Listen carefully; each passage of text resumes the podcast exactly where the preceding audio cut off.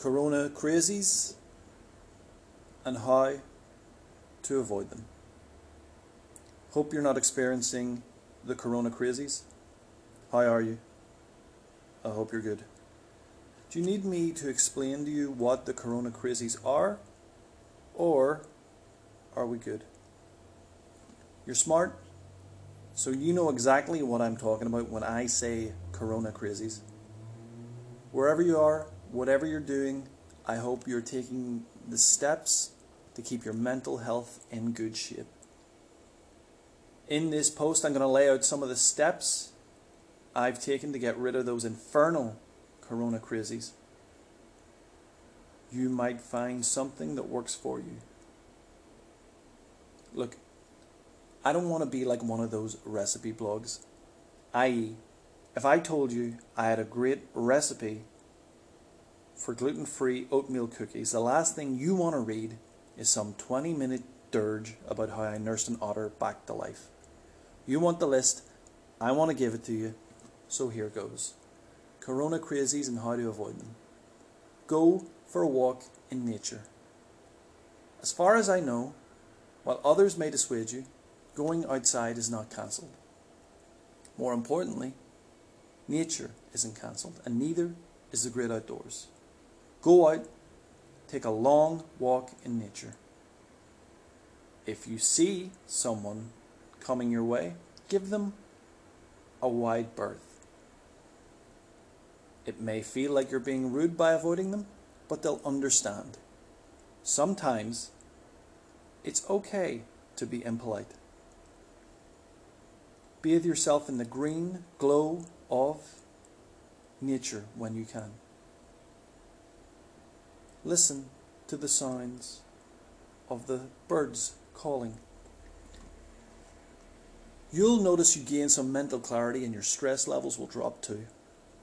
You're going to have a lot more free time, so go for a long walk. Log off social media. The irony of delivering this message is not lost on me. Read this post, actually, read a couple more blog posts on kieranmajuri.com, and then log off the internet for a while.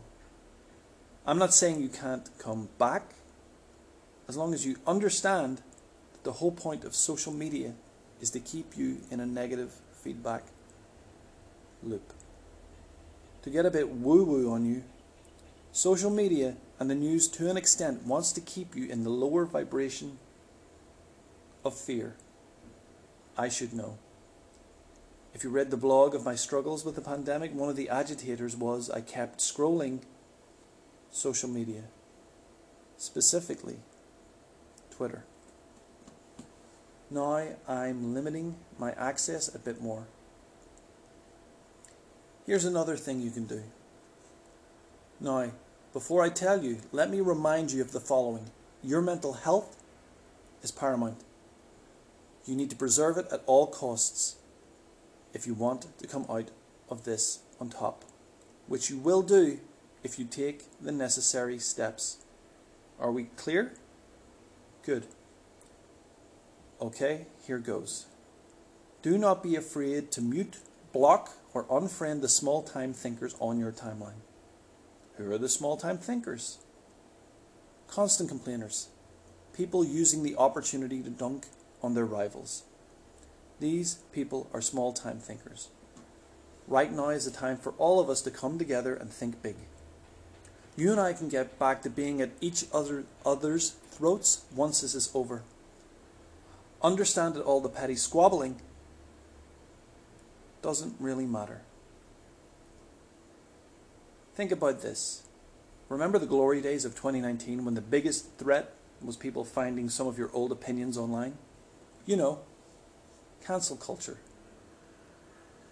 Good times. Look, whoever you are, whatever our differences, whether we agree or disagree, whether you think I'm overreacting or underreacting, you have to hear this. I love you, and not only do I want you to live, but I want you to come back better than ever. When you come back, I want you to make me up my game. I want you to realize that despite our differences, we're on the same team. Team human. So get in the game and think big. Again, maybe you need to hear this. Perhaps you think I'm too emotional, but you have to understand I love you. Meditate. You're going to be alone with your own thoughts for a lot of this, so you may as well get used to them. How can you do that? By meditating. I've been meditating since 2016, and over time I find it has helped me a lot. Find somewhere quiet, maybe a comfy chair in a corner. Let your eyes close and focus on the in and out of your breath. People say to meditate you have to clear your mind. I disagree with that framing.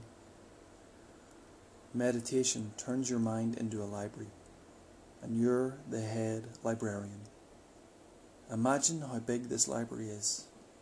All the books, all the shelves. The people who come in to read are your thoughts. Now, some of these thoughts are going to be louder than others, so be aware of that. If these thoughts get too loud, you can gently quiet them. Don't try to expel them. That leads to resistance, and the thought you're trying to banish will take root.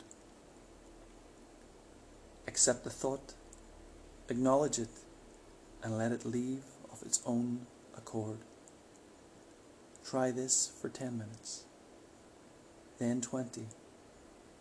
See if you can work your way up to an hour. Build a habit. Now, more than ever, is a great time to build a habit. There are going to be so many people who will squander their time in quarantine. How? By over-consuming in general. Netflix, junk food, you name it. You can use the time to make yourself better and stronger than ever. I'm going to use the time to learn how to play the piano. I've had a keyboard sitting in my room for years. Would it not make sense for me to try and use it? You don't have to learn an instrument. One habit that I've built that I highly recommend to you is daily writing. You don't have to write a novel in one sitting, but consider starting as small as you can 100 words a day. Try it out. If you don't know what to write, then consider keeping a journal. When you journal, you're giving yourself the ability to travel through time. Can you imagine getting your mind out of a dark place by transporting yourself through time in a journal? I'm taking journaling more seriously too. I might even publish some entries on here. Practice gratitude. At times like this, it might seem like you and I have nothing to be thankful for. That's because we're aiming our thoughts at the big empty space of uncertainty. You and I, the only thing we can be sure of is that we're not sure of anything. That goes double for when it comes to predicting the future. Instead of focusing on tomorrow's fog, how about you concentrate on today's sunshine? I'm sure when you think about it, you have plenty to be grateful for. For one, you're reading my blog one of the best kept secrets on the internet. So I commend you on your excellent taste. An added bonus of this if you're reading, that means you're alive. If you're alive, then you still have a chance to turn it round. You can practice gratitude right now. Get a pen and a notebook. Write the date and then list 10 things you're grateful for. Do it in the form of a statement. For example, I am grateful for my family and so on. Over time, you'll find yourself more appreciative of what you have. It won't be instantaneous. You're building your gratitude muscle up over time. Look at it this way.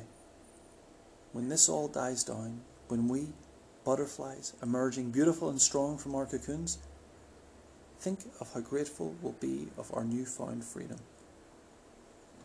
Conclusion. There you go. These will keep you going for a while. You can use them or you can ignore them. Either way, I wish you a long and abundant life. Do not neglect your physical or mental health during this. We all need you in good shape when it comes to fighting this thing. And the best way is to keep the corona crazies at bay. We'll get through this and we'll come out of this stronger. Love, strength, and health, Kieran.